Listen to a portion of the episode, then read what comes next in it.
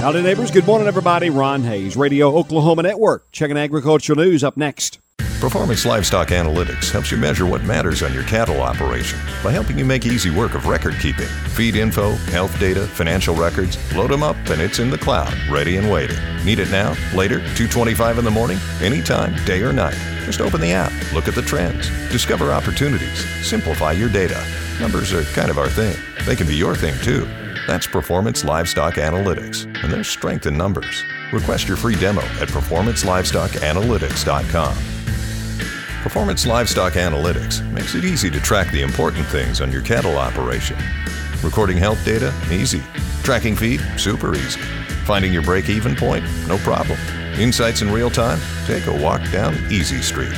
And it's all on the app, wherever you are, just a couple of screen taps away. Making easy work of numbers. That's Performance Livestock Analytics. And there's strength in numbers. Request your free demo at performancelivestockanalytics.com. Getting down to the last couple of crop progress reports of the season, winter wheat crop condition is the number that's really important for the trade now. And we're looking at 32% of the uh, U.S. winter wheat crop in good to excellent shape. That's up a couple of points from a week ago, but we're down by 14 points from one year ago. Uh, Oklahoma, 19% in good to excellent shape, up five points from a week ago, but well under the 54% of a year ago. Kansas, 24% good to excellent shape, down two points from a week ago and fully 40 points under that of a year ago at 64%. Finally, Texas is 18% good to excellent shape, up four points from a week ago and six points less than that of a year ago. Joby Young is the new executive vice president for the American Farm Bureau. He was at the Oklahoma Farm Bureau annual meeting over this last weekend.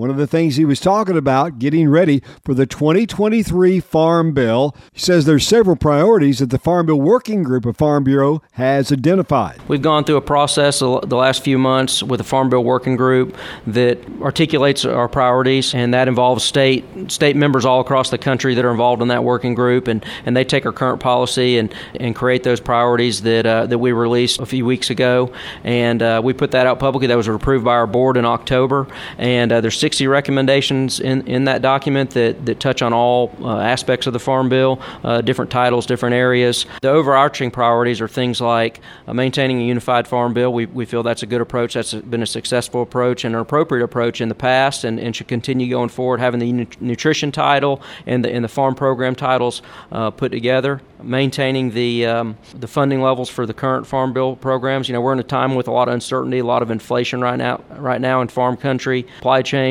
uh, snarls, and all the rest. And, and so that's you know really important in this specific time, of course. And then uh, maintain those risk management products and, and, and really focusing on crop insurance and protecting crop insurance.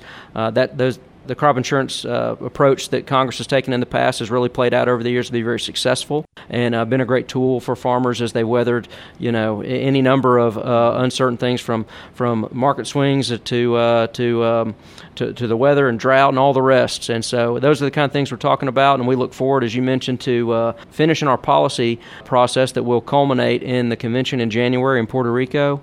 At that time, our, our delegates will will give us our marching orders in terms of what our final policy will be as we go into next year. Joby Young, the new executive vice president of the American Farm Bureau.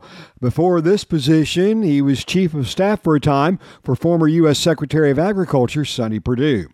You've got farm news on RON. Hey, cattle producers, your next Superior Video livestock auction is coming up Thursday, November 17th. It'll be broadcast live on Dish Network Channel 997 and on SuperiorClickToBid.com starting at 8 a.m. 26,650 head will be on offer, 6,100 feeder steers, 2,300 feeder heifers, almost 12,000 weaned calves, and 5,000 beef dairy crosses. If you'd like to know the estimated time a lot will sell, and for more details, go to SuperiorLivestock.com or call Superior 800 422 2117. And that's your farm news. I'm Ron Hays.